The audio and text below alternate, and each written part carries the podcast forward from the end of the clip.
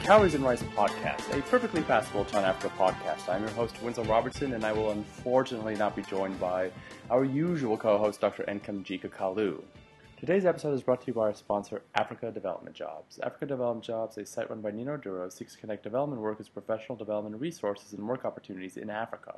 On a quest to help diversify development, it highlights the voices and issues of Africans and the diaspora in the field. It is also the best site for finding employment in the development field in Africa that I know of. Today's episode is going to be frankly spectacular. We have arranged a brief interview with Professor Deborah Brautigam, who I'm going to guess all of you know from her book, The Dragon's Gift The Real Story of China in Africa. Professor Brautigam is Professor of Comparative Politics and Director of the International Development Program and the China Africa Research Initiative at Johns Hopkins University's School of Advanced International Studies in Washington, D.C. She is also probably the second busiest person in Washington, D.C. outside of President Barack Obama that means that we had to conduct the interview as quickly as possible. It's really interesting, and without further ado, here is Professor Brautigam. So I sort of want to kind of ask you why the China Africa Research Initiative website. You have one of the most famous China Africa blogs, one of the most famous digital spaces there is, and and I'm curious as to what. Well, I I remember I think you started it in like 2009, maybe, because I I was uh, I was tempted to, to do China Africa blogging around then, and, and I saw your blog, and it was China Africa: The Real Story, and I'm like, why do I have to blog? She's already got it covered. and so so yeah, I what what are you trying to accomplish with this research initiative outside mm. of your blog? Well, thank you very much for your kind words about my blog.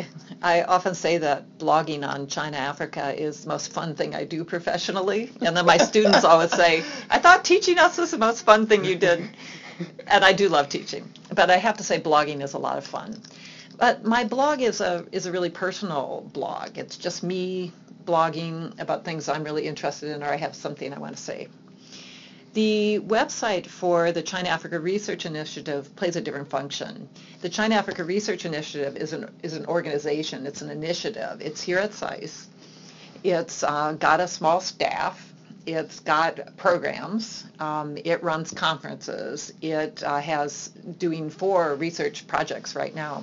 It's going to be publishing policy briefs so and working papers. So all of this is a, it's a very different kind of function. So I'm still at the point of trying to figure out how to move some of the material on my blog. For example, I have data on Chinese workers, information I've been collecting. I'll probably move a lot of that to SAIS CARI because that's a research initiative. So things about research will probably be there. And then SAIS CARI will link back to my blog.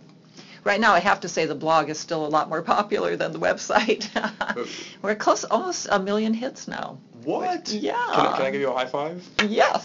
uh, that we actually did just high five for our listeners' knowledge. That's tremendous. Um, I, I gotta say, I'm, I'm really impressed that not, not only is, is, is the stuff you do on your blog fantastic, you actually have commentators come, and, and when you ask questions, real questions, people will, will deliver on the ground information. And, and that sort of back and forth is tremendous and very rare in China Africa digital spaces. Thank you. And so if you're listening now, you're probably a fan of her blog. You should probably go to CARI and start giving her some hits there as, as well.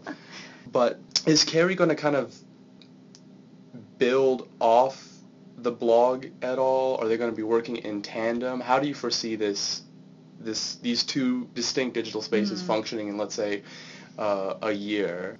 If we could do this, uh, technically we would have the blog being reproduced on the CARI website.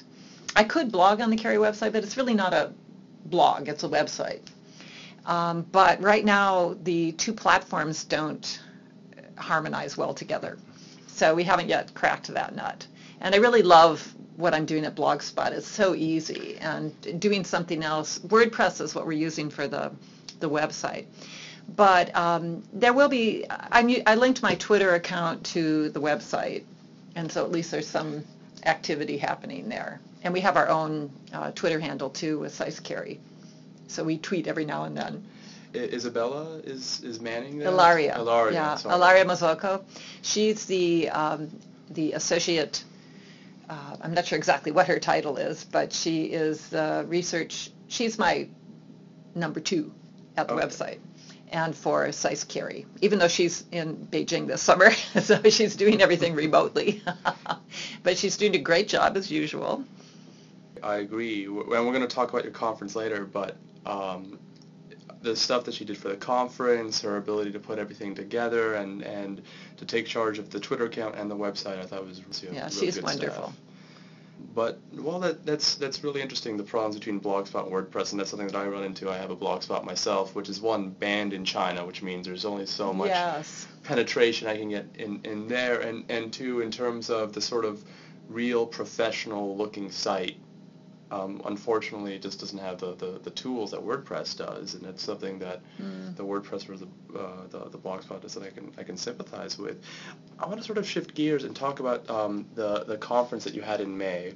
Essentially, this conference was I, I felt really successful because you had a lot of phenomenal research presented on sort of Chinese agriculture. And one of the things is that there's not much Chinese agricultural investment at all in Africa. I was wondering if you, you could sort of talk about the genesis of the conference, if you knew that going in, and what you wanted people to gather from that conference. Well, the conference was our inaugural event for CARI, and I wanted to do something that was also useful for uh, research, a book I'm writing, actually. So I'm writing another book. Right now, the, the working title is Feeding Frenzy. It's about Chinese agricultural engagement abroad, specifically Africa. But what I'm looking at in the book is this whole question about what are the Chinese really doing and uh, what are they likely to be doing in the future. So what is the reality up until today? Um, what is driving Chinese engagement in agriculture, which there is engagement. It's just not nearly as large as people believe. Uh, and how have the Chinese dealt with foreign investment into their own agricultural sector in China? So the book has a chapter on that. It has a chapter on on uh, the history of, of agricultural modernization in China and in Africa and what some of the challenges are. And then the chapter I'm working on right now is about Chinese policy, about the zouchuqu, the going out, going global um, framework, which has been actively being developed since 2000 in China. So I'm focusing in on agriculture within that framework, and it's really interesting. So I'm, I'm finding out new things all the time, even though I thought I knew a lot about this topic. But the, the conference, I wanted to bring together the very best research that's going on right now on that topic, and it turns out there's almost no one in America. There are Americans abroad doing really good work, and there are some non-Americans in America doing really good work. But there's no, there aren't any Americans except me in America working on Chinese agricultural research, or, uh, working on research on this topic in Africa. So that meant it was very expensive. That's funny how that's the first thing that came to mind. bringing everybody here. And we brought people from Indonesia and Beijing and Shanghai and, uh, of course, from Mozambique and um, Uganda and Europe. So it was, uh, it was really fun. It was great. And what did I learn?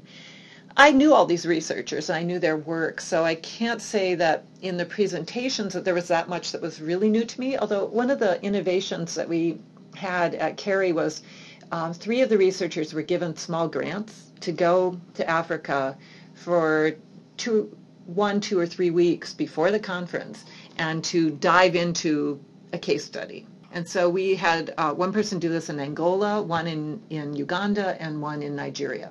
And they reported on their research. So that was new. That was Wow. new. Oh my gosh. And no one's done the research that they've done. So that's um, that's very fresh, and I was really excited about that. And then what was really great was for me the second day when we had a private researchers workshop, and you were there, Winslow. I snuck in, basically. Yes. Yeah, no, you were very welcome. it was confidential because this is all people's new stuff that hasn't been published yet. So they, uh, we wanted to make sure everybody could speak very frankly. Um, we did take notes and we sent them around to everybody You were talking about the private conferences, that really fresh, new, confidential mm-hmm. research, mm-hmm. and and the exchange that, that went on there, which yeah. I personally found amazing. Yeah. It, that that extra step, I, I um, for me was. I've never done that at a conference before, and I thought that was just such a valuable use of time. It is not something that happens very often. You usually either get just a workshop or you just get a conference. And I have been to a few things like that where there's a public conference and we had a whole day on that, and then a private researchers workshop. And I thought the two, the combination of that for me worked really well, so that people got their word out there, and uh, and then we were able. Almost everyone contacted me afterwards and said how great it was to have that opportunity for everyone to, to talk together. We had roundtable discussions to just lay out some of the questions that they were grappling with and how should we approach this uh, general issue of Chinese agricultural investment in Africa. So everyone's coming at it from a different angle, but it was very synergistic and uh, really fruitful. So for me, it was wonderful. Um, I'm, I'm so pleased at how well it went. And I hope at CARI, we're trying to raise money to do more things like this. So we want to do something on manufacturing. Ooh. So I think our next uh, big event like that, and it may not be every year, it may be every other year, but we'll probably do something on Chinese manufacturing engagement in Africa. And is this flying geese model really working? So are you going to get sponsorship from, you know, like a, a wind turbine manufacturer to, to kick in a few hundred thousand dollars?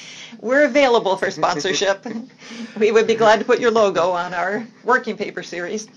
We have some grant proposals out there. And so that is, um, that's what I have experience in doing research grants. And I'm hoping now that I'm here at SAIS, where I've been for two years, they have a very good office that's used to working with foundations oh. and um, and also private individuals um, and corporations. And I don't know that world very well, so um, we do have a few feelers out at some um, of those entities also to see if we can get funding for CARI and for our conferences and our work. Terrific. Last thought. What do you want our listeners to know about you, about CARI, and about the China-Africa field in general? I say let's start with the China-Africa field and maybe end there.